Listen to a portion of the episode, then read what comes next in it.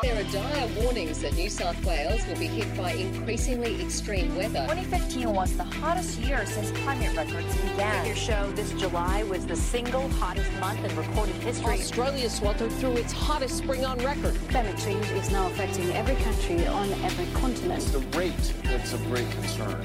And what do you put that rate down to? Oh, it's human activity. We have everything we need. Some still doubt that we have the will to act, but I say the will to act is itself a renewable resource. Hello and welcome to Climactic. I am one of your hosts, Mark Spencer, and it is with great pleasure and relief to be able to tell you today about all the amazing changes that have been happening around here and what you can expect from the show going forward. It's around about this time, mid-February, that marks the one-year mark for Climactic. Co-founders Rich Bowden and myself first contacted each other on Facebook around this time last year, and it's been an absolute whirlwind since then. But even since that first conversation a year ago about needing a better class of climate change podcast in the world, Rich and I both saw the potential in opening up this podcast as a platform to other groups and other podcasters as well. And whereas in the early days that might have been hard to explain, I wasn't able to really get across what that concept meant, now I can just tell you what's already happened. Climactic is no longer just a podcast. We're a podcasting collective. There are now four podcasters on board for this show. With myself here in Melbourne, another Melburnian, Bronwyn Gresham as well, Maxine down in Torquay, and Georgia over in Sydney. So going forward, you'll hear not just interviews that I've done or conversations I've had with people, but stories from all them as well. And more and more groups are starting to get on board with the idea of sharing their stories over the podcast medium as well. So the amazing episode we had from Stop Adani Gold Coast, that was just the first. Starting from next week's episode and then for the following weeks after that, you're going to hear episodes from each and every one of us. And we'd absolutely love it if you could give us feedback and let us know how we're going. In some ways, we're kind of getting back to the start of Climactic, getting our feet back under us, but there's a really exciting new phase, and we're kind of calling it our two point oh phase, but also a bit of a, a right time for experimentation. So your feedback has never been more important to us. And if you could let us know what you think at hello at climactic dot f m or Climactic Show on Twitter, Instagram, and Facebook, we'd really appreciate that. What we have for you this week is actually not a Climactic episode. This is an episode of AIRAH on Air, which is the podcast of the Australian Institute of Refrigeration, Air Conditioning, and Heating. But wait, don't turn it off. Come back. AIRAH is actually my client, and I make this podcast for them. And that's all happened because of doing this show. And I'm playing it here for you today because it is very relevant. And I also wanted to show you what I'm doing now that I won't be on Climactic each and every week. Many of you may know this already, but I've been a podcast super fan since I was twelve years old. And doing my own show was always a massive dream of mine I never really thought would happen. But looking back on the last year, it's been pretty incredible, the journey. So Climactic, as my first show, my baby, will always have such a special place in my heart. And each and every one of you listening has made that possible. So I'll leave you now with this story about Australia's first large-scale carbon-neutral housing development, and ask you to check out the next few weeks' episodes as they are so exciting and amazing and come from such different perspectives that I think it's really going to help Climactic become this highly valuable, relevant tool that we can use in the climate community to talk to anyone. So thank you so much for being with us on this journey, and I'm so excited to tell you that we are at a new phase and we can't wait to see what happens going forward. Welcome to the fourth episode of AIRAH on Air. I'm your host, Mark Spencer, and this is a podcast dedicated to pulling back the veil on H V A C and R, the heating, ventilation, air conditioning, and refrigeration industry. A hidden industry that has an enormous impact on climate change, carbon emissions, and our daily lives. We've so far talked about net zero and big data. Last month, we also discussed retrofitting. For February, though, we're going inside a new build and bringing it back to where we began in episode one, the concept of net zero. If you want more information about this episode, you're in luck. This is an adaptation of the February twenty nineteen cover story in Ecolibrium, AIRAH's official journal. You can find a link to the article in the show notes. You're listening to episode four of AIRAH on Air. Less than two hours southeast of Melbourne sits one of Victoria's hidden gems, the seaside village of Cape Paterson. With its pristine beaches and small population, Cape Paterson has, for a long time, enjoyed relative anonymity compared to other Victorian coastal towns. But the development of a net-zero carbon housing estate overlooking the spectacular Bunurong coast and Bass Strait is turning a spotlight on the region. It's called, not inexplicably, the Cape, and it's the brainchild of Brendan Condon. With the Cape, Condon's vision is to transform the site, once one hundred acres of farming land, into an example of high-quality, sustainable, low or no carbon development at scale. Condon is a respected authority in the field of environmental restoration, and he's built a well-credentialed team with expertise in sustainability and modern design. We talked to the Cape's general manager, Clint Hare, about the development, how it reaches such a high level of sustainability, and what they've done to build such a special place.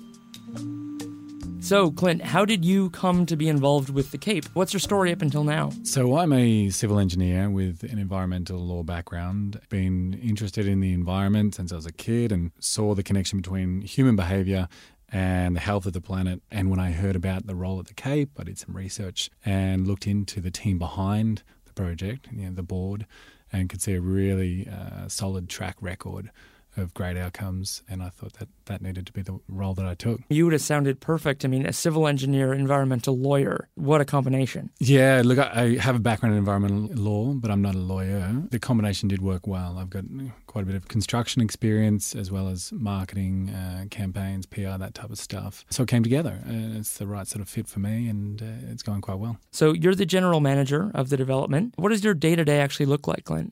Yeah, the day-to-day varies from day-to-day quite a lot. But I work with uh, some some very good people who help me in a lot of those areas. Let's talk about the actual development if we can, Clint, and let's start with the site, because as we know, it's it's one hundred acres of farmland that sits below this new development.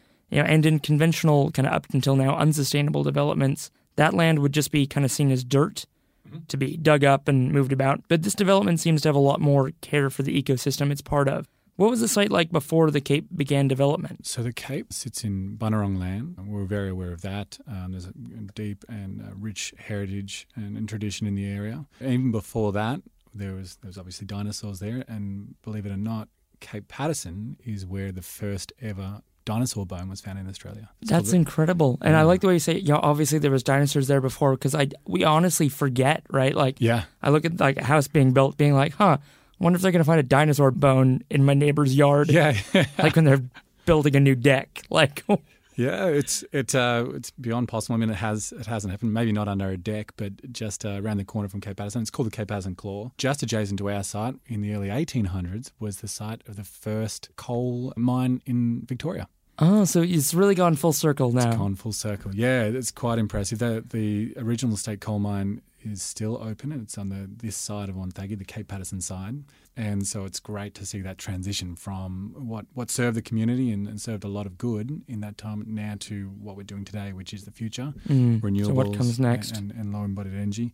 Uh, but like you say, it was a farm. It was a cattle farm for quite a few decades up until the team behind the Cape purchased it. I should say, too, that we try to work with the landform as it sits. I mean, there's some sand dunes that in front of the site and that the site sits on are some billions of years old. I think they blew in around the last ice age.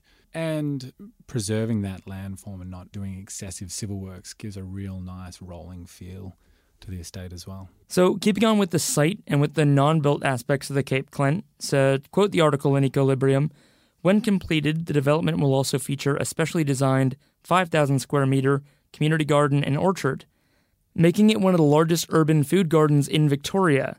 This is being irrigated by an innovative site-wide rainwater harvesting scheme that is estimated to generate three point two million liters of water. Now, Clint, five thousand square meters is huge. Can you help us wrap our minds around that? Is that sort of one contiguous site, or is that kind of split amongst the development a bit more? A lot of the people who live in the area and who are moving to the Cape uh, are quite interested in gardening.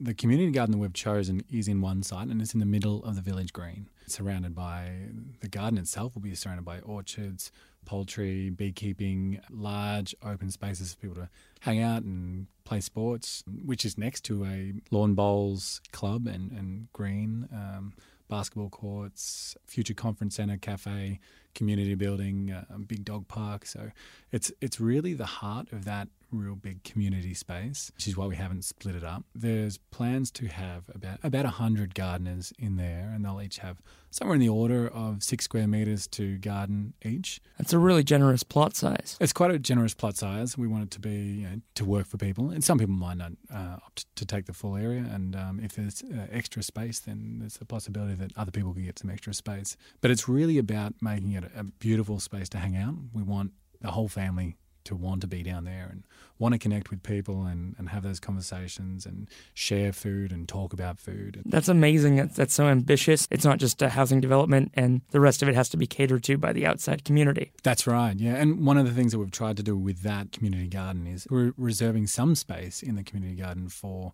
the people in the adjacent town, Cape Paterson, the old part of the town, to make sure they're drawn into the community, into that big community space in Village Green, so that there's no us and them, that it is we're all one and we're all learning and, and hanging out with each other. Moving on to the development, in broad strokes, the ambition of this project is obvious. As we've just discussed, you're, you are in essence building a brand new town. To quote Brendan Condon, one of our missions at the Cape is to promote sustainable building design all over Australia, to raise the standards in the building industry, and to leave a legacy for our children. So what's being done, Clint, at the Cape that hasn't been done at this scale in Australia before? It's quite a lot there. So it's probably about all of the features being combined in a cohesive way. So we have Australia and Victoria's first ten-star building and other buildings in the nines, averaging over eight stars, which means a huge reduction in heating and cooling costs, and it also means a huge reduction in greenhouse gas emissions.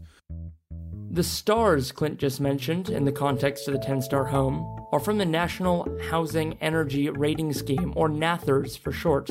It's a performance-based rating system that describes the thermal performance of a home. It's based on a scale of zero to ten, and put simply, the higher the star rating, the less energy is required to make the home comfortable. Theoretically, a ten-star rated house shouldn't require any artificial heating or cooling to be comfortable year-round. We've tried to make sure that every single lot is connected to walking paths, walking and cycling tracks, so people can get around using passive forms of transport, traffic calming throughout all of the streets. More than fifty percent open space is something quite different for a greenfields developer. Usually it's ten percent or less. We have uh, stormwater harvesting and reuse is quite unique in that every home has to have ten thousand litres of rainwater storage on site. Stage one homes go one step further, where overflow from their stormwater runs down to a, a big two hundred thirty thousand litre tank in our community garden, which then delivers all the water required for our vegetables and everything to grow in the community garden. We've had a few episodes of AIRAH on AIRAH already, and I've spoken to some people who are quite high up in the industry and in fields such as energy efficiency and net zero energy. When they say the word demonstration, they mean a building or a section of a building, a wing of a building. It's going to be this demonstration or this pilot project. This demonstration is on the scale of, of a town. This episode of AIRAH On Air is brought to you by the AIRAH Refrigeration twenty nineteen Conference. If you work in refrigeration, if you're interested in the H F C phase down, or if you want to find out more about the latest legislation and technology, this conference is your chance to connect with the industry. Three keynote addresses from international speakers, twenty-five expert talks, networking opportunities, and even more to be announced. The Refrigeration twenty nineteen Conference, coming to Melbourne twenty-fifth and twenty-sixth of March. For more information, visit airah dot org dot a u. How big will the development be when it's fully built out? It'll be two hundred thirty lots, and you make a good point, Mark. Sometimes we refer to it as a demonstration, simply because it is of the scale where, you know, other people can't look at it and say, well, that, that works when you're only doing five homes. Of course, you can design five that are, you know, super low running costs and, and comfortable year-round. But when you're doing a whole community um, with all the features that we've got and huge amounts of open space, walk-on beach access, and, you know, two hundred thirty lots, which might have more than five hundred people living there, it's it's a demonstration big enough um, not really to be able to poke holes in it. And so it's still called a demonstration as well, rather than just a project, because you're demonstrating this is replicable. that you could do this elsewhere. Yeah, that's right. It's it's about demonstrating that it is replicable. And we've been working and talking with different developers over recent times and, and government bodies about helping them bring portions or their full next developments up to a similar standard. Just outside, when you're standing in this development, in this new town, what does it feel like to you, Clint? For me, it feels quite inviting. I live in Melbourne. I have for quite a while now. Um, when you're down there, and our, our real estate agents and our site manager would, would attest to this, when they're showing people around the site for the first time, and sometimes these are potential buyers, sometimes they're just down to look at sustainable homes, look through our display houses because they're looking to build elsewhere. Often a neighbour might see them at the front, see them looking around, maybe see them looking lost, um, ask them if they need a hand, if they want to come in for a cup of tea, if they want to talk about their homes. And that's really encouraging. Some of the design guidelines say that there's no front fences. So it means that the whole estate feels quite open. The swales that we have on the side of the road, rather than a curb and channel where it just directs that stormwater runoff straight into our waterways before it's had a chance to pull some of the um, contaminants out, it kind of goes another step to making it feel quite open. People of all ages walking on the paths, riding their scooters uh, on, on the streets or their or their bikes, people waving and saying hi. It gives a great feel to the place. You mentioned all the people coming down to look at the homes, and of course the homes are probably the main draw of the development. So let's get into those. So the buildings at the Cape. There are fourteen house designs available, and including one that's Victoria's first ten-star energy-rated home. So is it Australia or Victoria's first ten-star? It's Victoria's first ten-star, yeah. Is that because there's a different metric we use in Victoria than the rest of Australia? Same metric, but there has been some done okay. elsewhere. Yeah, um, but these are the one-offs.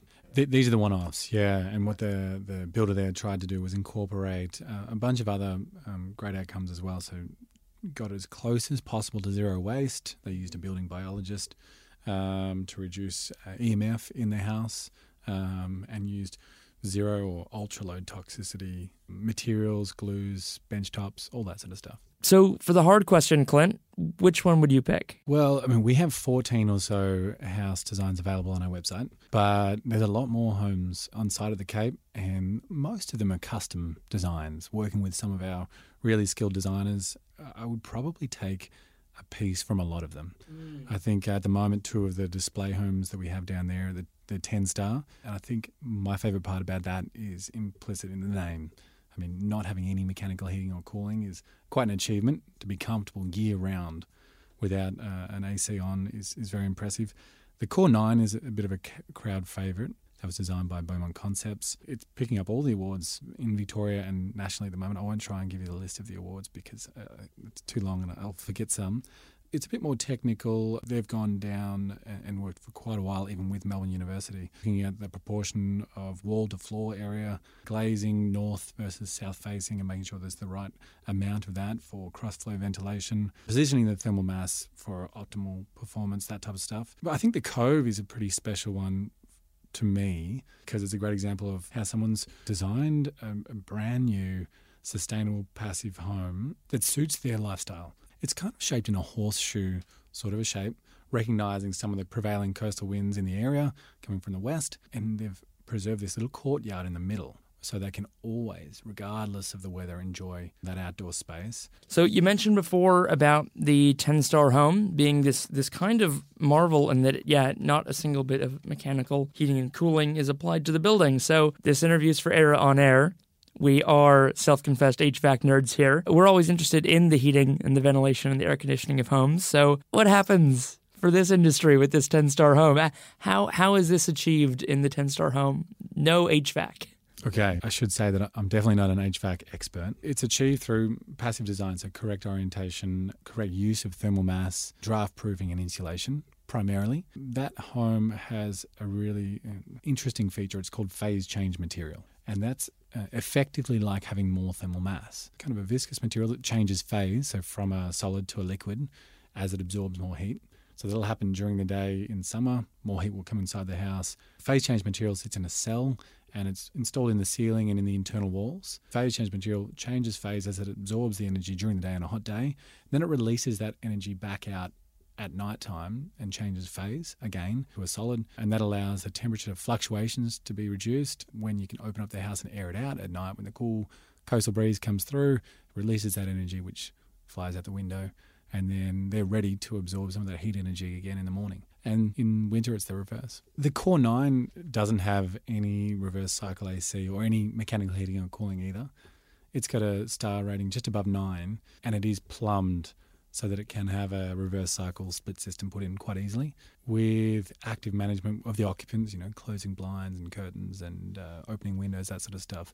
The builders and designers don't think it's required. Even without, as it's a display at the moment, without people living in there, it's still a pretty comfortable temperature all year round with no active management. So, you know, when, once you start to get above that nine mark, the requirement to have a split system A C, the requirement really drops away. So outside of the homes, Clint, which sound amazing, like you'd never want to leave them or never have to, and then once you get outside, you got all the gardens and the orchard and the town square and this close-knit, like-minded community you're hoping to foster there, or that's already happening. You do acknowledge that for some reason, at some point, for some short amount of time, people will want to leave this community.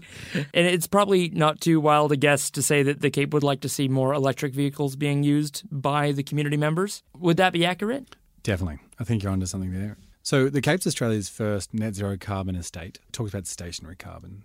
So we, and at the moment we produce far more electricity power on site than we use. Homes using eighty percent less energy to heat and cool their homes or run their homes than a normal home. Plus they have quite generous solar systems on the roof in most cases. So we're averaging over four kilowatts on the roof. And that means this big surplus of clean energy at a time when E Vs are really start, you know, about to jump into the mainstream. I think we've got quite a number of models coming online this year in Australia. So we're going to see a transition that's quite rapid. And it's not surprising that they use quite a lot of power. Talk about using L E Ds and energy efficient appliances in the home, but if you're going to drive a few hundred kilometres, that uses a lot of power. So we're in this really perfect position where anybody who wants to have an E V or sees a future with E Vs perfectly situated to get free power from the roof to power the E Vs. We've set up our estate so that all homes are, are wired for chargers, and we've seen the first E V chargers put in, and we've got solar car shades putting in place around the estate as well. So that's just a big a big shade structure that's covered in solar panels rather than having any other sort of cladding material. It's solar panel, which is generating power. Cars can park under there, get a free charge, and uh, get on moving. You've essentially got the modern equivalent of a gas station sitting in the middle of this town, and yet it's an amenity and not a risk or an eyesore. That's right, yeah. Yeah, that's a good way to look at it. Fantastic. Thank you so much, Clint. Cheers. Having recently been awarded the Excellence in Industry Leadership Award at the twenty eighteen Urban Developer Awards, interest in the Cape and its initiatives continues to grow nationwide. Stage three has recently been released, so if you like the sound of what you've heard, and how couldn't you, you might want to check it out fast. This type of industry leadership and pioneering is what really excites us at AIRAH, and it was such a pleasure to be able to bring you this story. We're not afraid to say that sustainability is a vital target to hit, and we aren't there yet. So we thank Clint, Brendan, and the team at the Cape for their work and for letting us bring you this story. If you'd like to find out more about the Cape, you'll want to take a look at the February twenty nineteen cover story of Ecolibrium, AIRAH's official journal. Thank you so much for joining us. If you liked what you heard, please tell a friend, and we'll be back next month on the thirteenth of March with another episode.